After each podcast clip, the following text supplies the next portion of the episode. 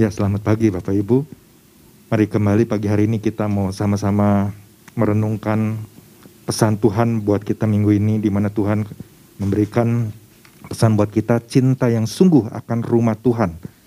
Nah, sebelum kita membahas uh, yang berkaitan dengan pesan Tuhan ini, ya saya coba meren merenungkannya di dalam kehidupan sehari-hari ya. Bapak Ibu setiap kita tentunya kita punya tempat tinggal. Kalau kita punya tempat tinggal, pastinya kan kita akan menata rumah sedemikian rupa, ya, dengan segala kelengkapannya. Di mana waktu kita ada di dalam rumah itu kita merasa, waduh, rasanya enak sekali ya ada di rumah ini. Kita begitu menyukai keadaan rumah kita, tertata dengan baik, dengan rapi, bersih, ya seperti itu. Yang membuat kita tuh, ya cinta akan keberadaan rumah kita seperti itu. Nah, tapi kemudian coba kita bayangkan kalau misalnya rumah kita itu berantakan, ya barang-barang mungkin ditaruhnya sembarangan, ya nggak pada tempatnya. Terus kemudian ya kalaupun bersih hanya bagian luar-luarnya saja, bagian yang kelihatannya saja, tapi ya di sudut-sudut ruangan mungkin pada kotor seperti itu, penuh dengan debu. Kira-kira nyaman nggak? Rasanya pasti nggak nyaman. Aduh, nggak betah ya ada di rumah sendiri aja rasanya pengen cari ke tempat lain lah ya. Kadang-kadang mungkin bisa seperti itu. Atau mungkin waktu kita berkunjung ke rumah teman seperti itu. Kemudian kita melihat wah ditatanya rapi sekali enak sekali rumahnya seperti itu. Rasanya kita sangat menyukainya seperti itu. Nah kadang-kadang juga kalau misalnya datang ke rumah orang kadang-kadang kan kita suka dengar aduh maaf ya rumahnya berantakan kayak kapal pecah. Kan pernah dengar seperti itu ya istilah-istilah seperti itu. Kadang-kadang kita memakluminya ya ya mau nggak mau ya mas seperti itulah ya gitu. Nah kita kan pasti nggak akan lama-lama tinggal di situ rasanya pengen cepet-cepet uh, pergi seperti itu. Nah apa kaitannya dengan dengan pesan Tuhan ini? Nah dari sini saya belajar untuk memahami oh iya ya kenapa Yesus itu sampai berkata kalau ayatnya kan ini kita belajar kemarin uh, diambil dari Yohanes, Injil Yohanes pasal yang kedua, ya. Di mana kalau kita baca ini kan di ayat yang ke-17 ya yang, yang lebih ditekan maka teringatlah murid-muridnya bahwa ada tertulis cinta untuk rumahmu menghanguskan aku. Ini bagaimana ketika pada waktu itu Yesus ya menjelang hari ketika hari raya Paskah Yesus masuk ke berangkat ke Yerusalem dan waktu udah sampai ke sana dia menuju rumah ya menurut bait suci. Di depannya ada pedagang-pedagang lembu ada di mana ada ya ada binatang ternaknya ya lembu e, kambing domba ya belum lagi burung merpati seperti itu. Dan juga ada penukar-penukar uang. Dan saya membayangkan wah, kenapa Yesus sampai tiba-tiba mengatakan hal-hal yang di ayat yang selanjutnya? Pasti Yesus melihat aduh ini berantakan amat seperti pasar gitu ya. Ini bait suci yang adalah rumah Tuhan kok jadi kayak seperti pasar seperti ini. Rasanya nggak nggak nggak enak sekali gitu. Makanya terjadilah hal-hal yang yang kalau kita baca di ayat selanjutnya seperti itu ya. Tapi buat orang-orang Yahudi mereka berpikir apa salah mereka? Ya. Mereka kan di sini datang untuk berbisnis ibaratnya seperti itu. Nah ini tujuan tujuannya udah udah udah salah ya. Pada akhirnya tuh menjadi melenceng seperti itu. Orang yang tadinya punya rasa belas kasihan ingin menolong orang tapi pada akhirnya melenceng. Ya menjadi satu bisnis yang dikatakan pada akhirnya terjadi satu sistem yang sangat korup. Ya nah seperti itulah yang terjadi. Ya belum lagi mungkin ada unsur-unsur pemerasan penipuan dan intrik-intrik lainnya. Ya nah kalau kita baca kembali pesan Tuhan ya buat eh, kita di minggu ini penekanannya adalah seperti ini. Adalah mudah untuk mengucapkan bahwa kita mengasihi Tuhan atau mengasihi seseorang dengan perkataan yang keluar dari mulut kita. Namun makna mengasihi yang sesungguhnya ini itu bukan semata-mata cukup hanya melalui ucapan. Perlu dinyatakan melalui tindakan, ya, tindakan-tindakan yang nyata tentunya. Bahwa sungguh kita mengasihi pribadi yang kita maksud. Nah, kemarin kan kita sudah dijelaskan ya oleh Bapak Gembala ada perbedaan yang mencolok akan makna mengasihi Tuhan dan baitnya yang dipraktekkan oleh para pemuka agama dengan apa yang dipraktekkan oleh Yesus sendiri. Ya, para pemuka ini sudah merasa apa yang mereka lakukan itu adalah menunjukkan kasih. Mereka menyediakan fasilitas meja-meja penukar uang dan juga bangku-bangku pedagang hewan. Tujuannya adalah supaya nanti para peziarah bisa lebih mudah untuk mendapatkan hewan yang akan dipersembahkan. Sedangkan Yesus menyatakannya dengan cara mengusir ya orang-orang yang berjual beli dan membalikan meja-meja di sana. Ya tentu kalau ditanya mana yang lebih baik, orang kan masih suka melihat bagian luarnya aja. Ya tentu yang pemuka agama lah yang lebih baik. Ya. Padahal apa yang Yesus lakukan kemarin kita sudah ingat tujuannya adalah untuk memperbaikinya. Ke arah yang mana? Pasti ke arah yang benar. Ya. Nah pagi hari ini dari apa yang saya renungkan tentang pesan Tuhan ini ada prinsip apa lagi nih yang mungkin kita bisa uh, menambah ya pengetahuan kita supaya kita bisa memahami arti dari mencintai rumah Tuhan agar menjadi bait yang penuh dengan kuasa. Di antaranya adalah yang pertama adalah kecintaan akan rumah Tuhan adalah kesediaan untuk membuang segala kekotoran hati. Ayatnya diambil dari Yohanes 2 ayat yang ke-16. Saya bacakan ke, untuk Bapak Ibu semua. Kepada pedagang-pedagang merpati, ia berkata, ambil semuanya ini dari sini Jangan kamu membuat rumah Bapakku menjadi tempat berjualan. Ya. Nah, ketika saya merenungkan ayat ini, kenapa ya Yesus sampai berkata seperti ini? Ambil semuanya ini dari sini. Jangan kamu membuat rumah Bapakku menjadi tempat berjualan. Mungkin ya, saya membayangkannya gini, mungkin pada waktu itu para pedagang-pedagang, khususnya pedagang merpati, mereka menganggap ya kadang-kadang kan kalau namanya merpati ya kotoran-kotorannya itu kan bisa ada di mana-mana dan mereka mungkin nggak terlalu memperhatikan yang namanya kebersihan ya atau mungkin pedagang-pedagang ini menganggap ah mereka kan udah dipungut biasanya kan biaya retribusi ya untuk kebersihan jadi ngapain saya harus bersihin lagi itu kan tugas bagian kebersihan mungkin aja seperti itu ya sehingga ya kondisinya menjadi aduh sangat-sangat nggak enak sekali, nggak nyaman sekali seperti itu. Ya sampai Yesus mengatakan hal ini, ambil semuanya itu dari sini. Ya, jadi bukan coba yang itu disingkirkan, yang ini nggak usah, nggak, tapi ambil semuanya itu. Ini kan adalah satu bentuk ungkapan hati Yesus, ya, untuk mengatakannya kepada orang-orang, kamu nggak boleh berjualan di area wilayah bait suci ini, karena ini adalah rumahnya Bapakku, dikatakan seperti itu ya. Wah itu luar biasa sekali. Ya. Jadi di sinilah bagaimana kita tahu bahwa rumah Tuhan atau area bait suci ini kan rumah tempat untuk orang beribadah. Ya. Kemudian fungsinya kan udah jadi berubah menjadi tempat jual beli, ya, dan lain sebagainya. Nah akhirnya kan kita bisa melihat ini tujuan tujuan mereka yang tadinya saya katakan tadi awalnya sih mereka begitu peduli. Mereka ingin menyatakan kasih mereka. Aduh kesianlah orang-orang yang datang dari jauh ya kemarin sudah dijelaskan harus bawa hewan dan sebagainya. Udahlah kita mempermudah, menyiapkan seperti itu. Mungkin awalnya baik, tapi pada kenyataannya setelah berjalan sekian waktu, wah ini ini jadi tempat untuk kita bisa meraih keuntungan yang banyak nih. Ya udah kita kita gunakan aja kesempatan ini sebaik-baiknya.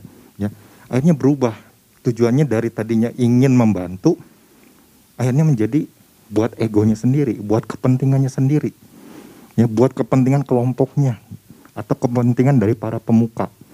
Ya, dan seperti itu sehingga para pemuka mungkin menekan kepada para pedagang, kamu harus begini begini begini supaya nanti orang-orang ya bisa membayar seharga sekian, minimal sekian dan lain sebagainya.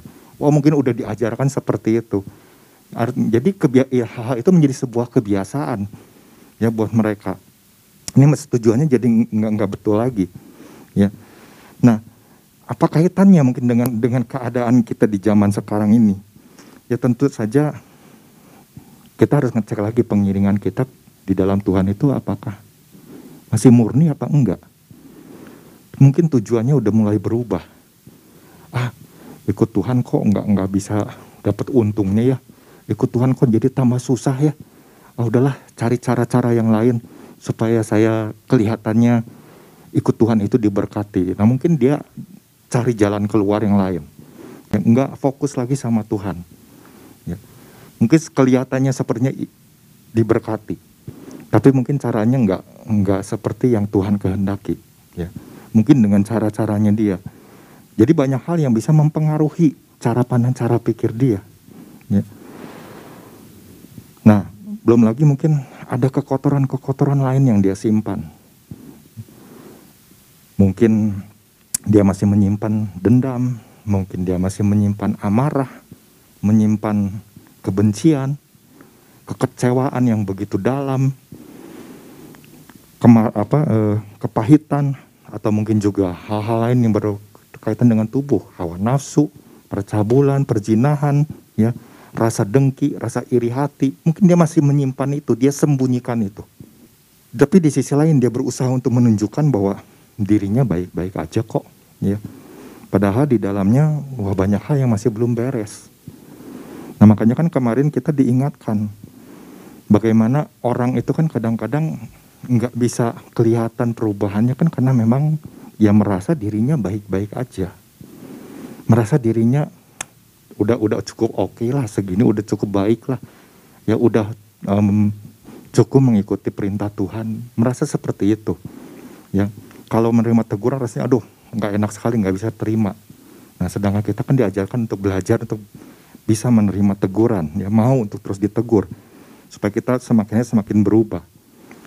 Nah, jadi apa yang dilakukannya ini mungkin aja cuma lip service. Makanya kan kita tahu ada firman Tuhan yang mengatakan bangsa ini memuliakan aku dengan bibirnya padahal hatinya jauh daripadaku.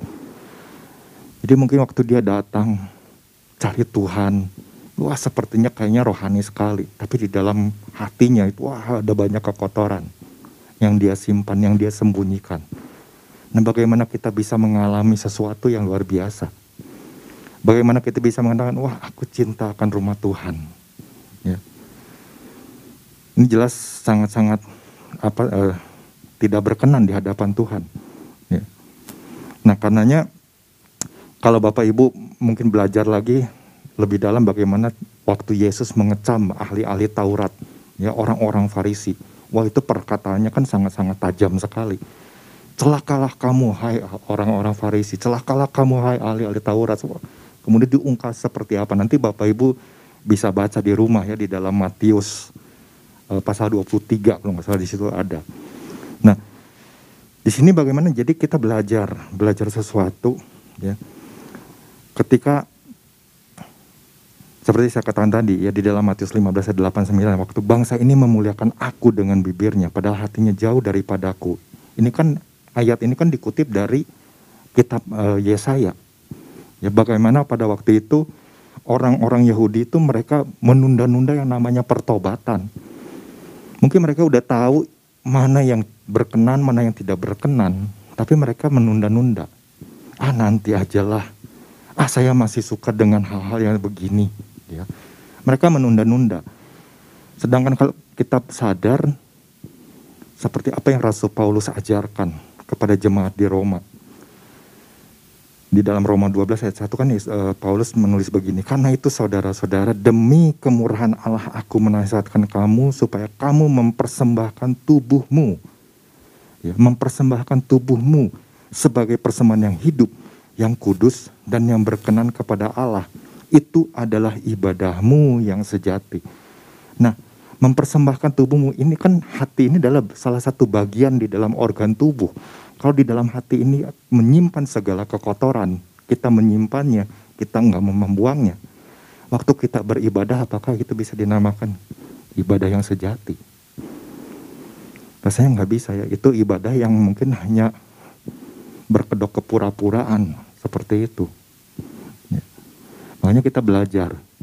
Waktu kita mengatakan cinta akan rumah Tuhan, artinya adalah sebuah kesediaan bagi kita untuk terus membuang segala kekotoran di dalam hati.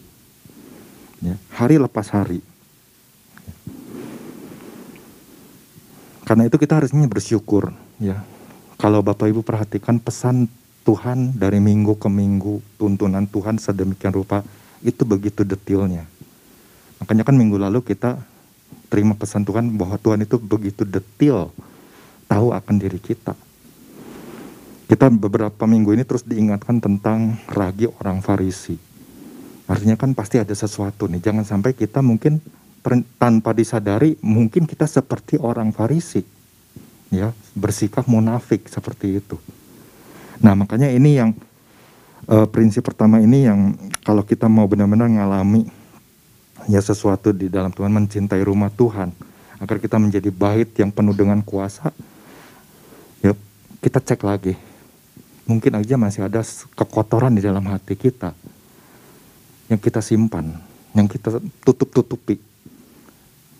Supaya waktu kita sadar itu kita buang, benar-benar kita bisa melakukan, oh iya, waktu saya datang saya benar-benar mempersembahkan tubuh saya ini sebagai persembahan yang hidup, yang kudus, yang berkenan di hadapan Tuhan.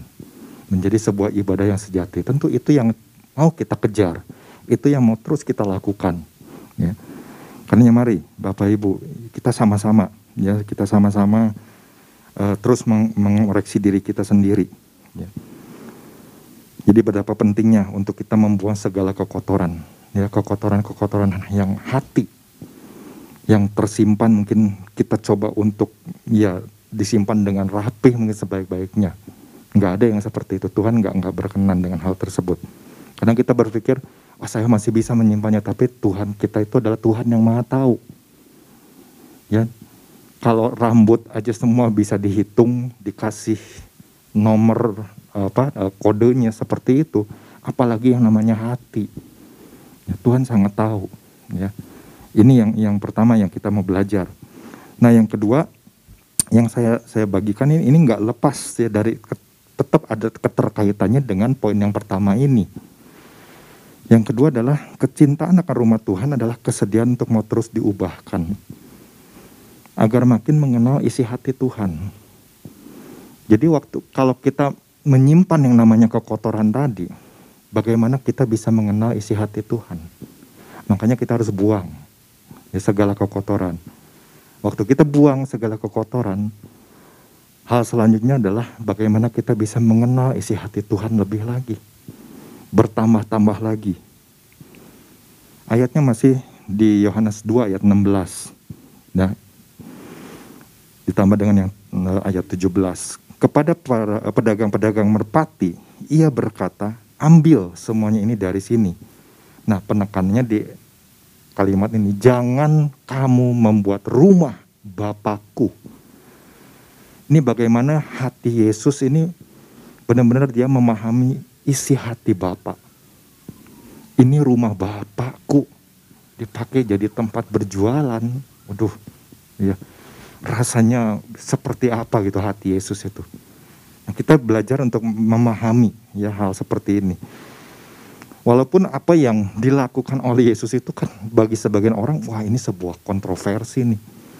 Ya, seorang pribadi Yesus masa sih bisa melakukan seperti itu? Tapi kita belajar, kita udah belajar kemarin bahwa apa yang Yesus lakukan itu adalah untuk memperbaiki segala sesuatunya agar kembali kepada jalur yang benar, kepada arah yang benar. Ya. Jadi ini betapa Yesus itu sangat mengenal isi hati Bapa. Apa yang Bapak sukai, apa yang Bapak tidak sukai, apa yang berkenan di hadapan Bapa dan apa yang tidak berkenan di hadapan Bapa. Ini Yesus sangat mengenal. Makanya kan kalau kita baca lagi di ayat di Roma 12 ayat yang keduanya, di situ kan dikatakan janganlah kamu menjadi serupa dengan dunia ini, tetapi berubahlah oleh pembaharuan budimu sehingga kamu dapat membedakan manakah kehendak Allah, apa yang baik, yang berkenan kepada Allah dan yang sempurna. Kemarin kan Bapak Gembala udah mengingatkan kepada kita. Kedewasaan orang percaya ya umat Tuhan itu kan nggak diukur dari seberapa lamanya kita iring Tuhan.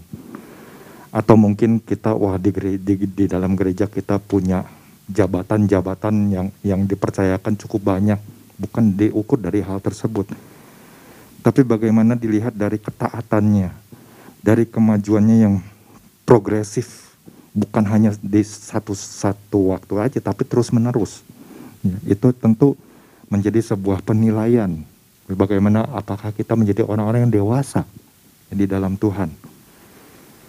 Atau juga kan kemarin juga di, kita diingatkan bukan dilihat dari seberapa besarnya tempat atau seberapa indahnya bangunan, tapi yang penting adalah apakah Tuhan tuh sungguh berkenan nggak dengan segala tindakan kita. Nah, ketika saya merenungkan perkataan itu, saya belajar dari untuk memahami isi hati Bapak, ya, memahami isi hati dari Yesus. Seperti apa ya, yang Tuhan kehendaki. Nah, ketika saya renungkan itu, saya uh, ya melihatnya di dalam kehidupan saya sehari-hari, gitu ya. Di mana di rumah tempat kami tinggalkan anak-anak pelihara anjing, ya. Rumah tempat tinggal itu lantai lantainya warnanya putih, sedangkan mebel-mebel kan warnanya coklat seperti itu. Nah anjingnya itu kan kebetulan warnanya tuh putih coklat, ada yang hitamnya satu gitu. Nah, anjing ini kan apa? Dia rontoknya itu kan di waktu-waktu tertentu gitu. Nah, di rumah kami kan ada pembantu. Jadi kalau setiap pagi kan di, di, disapu, dipel sampai satu waktu dua minggu lalu lah saya melihat waktu saya bangun pagi di hari Senin waktu itu karena nggak ada ibadah saya melihat aduh ini di sudut-sudut dari mebel begitu banyak sekali bulu-bulu yang nggak nggak tersapu seperti itu saya sebagai orang yang tinggal di situ aja merasa nggak enak sekali yang ngelihatnya gitu. Jadi saya ingin membersihkannya. Jadi saya ambil sedotan debu yang dipegang seperti itu. Saya bersihkan seperti itu. Nah ya mungkin karena usia juga ya. Waktu udah jongkok sedikit begitu aja tiba-tiba aduh kena ke bagian urat pinggang sebelah kiri. Itu udah hampir dua minggu jadi masalah buat saya. Tapi dari situ saya merenungkan kalau saya sebagai orang yang tinggal di situ gimana yang punya rumah ngelihat yang hal-hal seperti itu aja yang kotor-kotor seperti itu enggak dilakukan apa ya dengan teliti dengan baik. Padahal mungkin udah di arahkan kepada pembantu kalau nyapu tuh bagian sudut-sudutnya harus begini ini nanti harus disedot ya dan lain sebagainya seperti tapi tidak dilakukan mungkin sebagai tuan rumah yang tinggal di situ saya kecewa. Aduh kayak sangat mengabarkan ini apa pembantu nggak mengerjakannya dengan maksimal. Hasilnya nggak baik. Hasilnya mengecewakan. Gimana kalau nanti ada orang yang bertamu ke rumah? Mungkin waktu dia duduk di sofa, wah pakaiannya penuh dengan bulu, bulu dari anjing karena nggak membersihkannya seperti itu. Atau mungkin karena kena angin, mungkin ada debu-debu yang masuk ke makanan. Saya kan berpikirnya seperti itu. Jadi kadang-kadang suka mengingatkan pada anak-anak juga bersihin. Ya, kalau misalnya bisa pelihara anjing, ya berarti harus punya tanggung jawab sendiri. Nah, waktu saya merenungkan hal tersebut, saya jadi belajar juga mau ya, ya mungkin bapak pun seperti itu kalau rumah itu adalah rumahnya Tuhan dan saya memposisikan diri saya sebagai pembantu di mana saya harus mengerjakan kewajiban saya membersihkannya sedemikian rupa. Tapi saya tidak melakukannya. Berarti saya, apa yang diperintahkan Bapak itu saya nggak kenal isi hati Bapak. Saya mengacuhkannya. Saya tidak terlalu memperhatikannya. Hasilnya mungkin buat bapak aduh sayang sekali ya. Ini kurang bersih. Aduh sayang sekali ya di situ masih banyak hal-hal yang kotor seperti itu jadi bagaimana bapak bisa merasa dirinya disenangkan kalau tindakan kita aja asal-asalan ya, seperti itu nah ini yang, yang saya renungkan gitu kalau kita sadar ini adalah bait Allah. Kemarin kita sudah ingatkan, ini kita ini adalah bait Allah. Gimana supaya Tuhan itu mau tinggal di dalam kita? Kalau mungkin kita melakukan segala sesuatunya itu yang kurang menyenangkan hati Tuhan, nggak maksimal gitu mengerjakannya.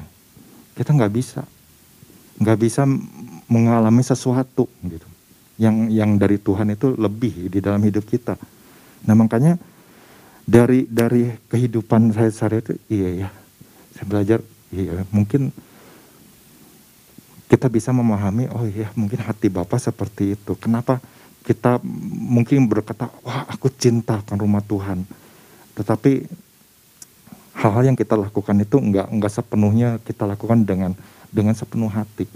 Kita enggak sungguh-sungguh melakukannya. Yang harus saya lakukan adalah apa? Supaya saya bisa menyenangkan hati bapak.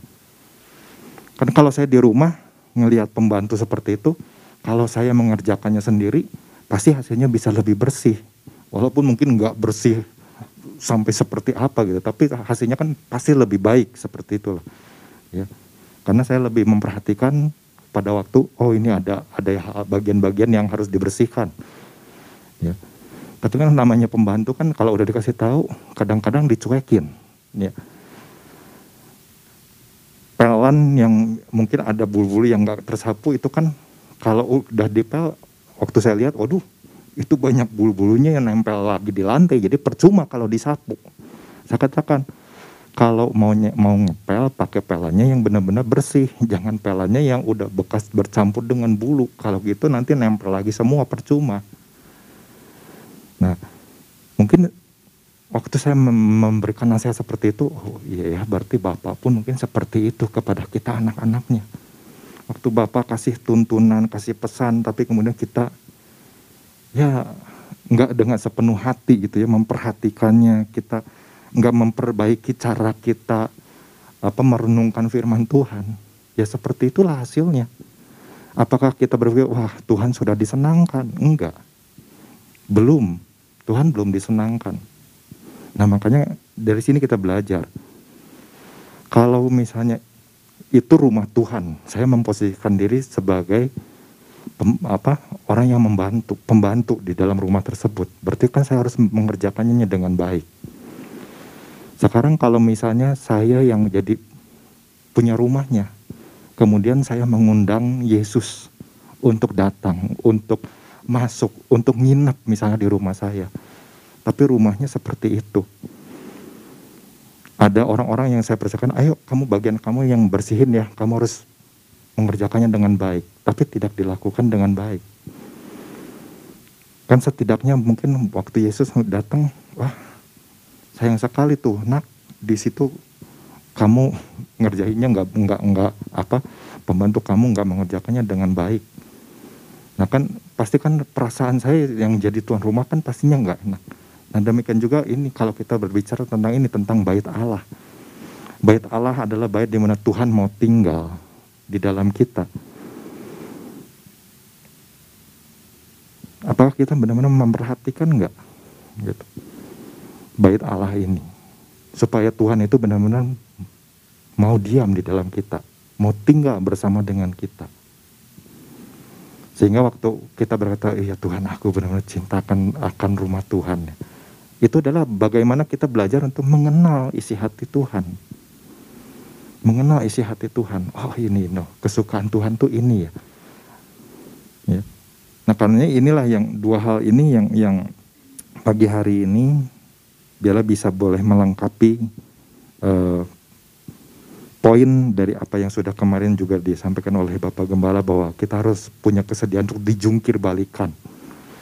Ya kemudian kita juga adalah orang-orang yang harus punya kesediaan untuk dibangun dengan caranya Tuhan Nah kalau kita mau dibangun dengan caranya Tuhan, tapi kita nggak mau membersihkan segala kekotoran, nggak mau apa ya mengenal isi hati Tuhan, bagaimana kita bisa dibangun dengan caranya Tuhan.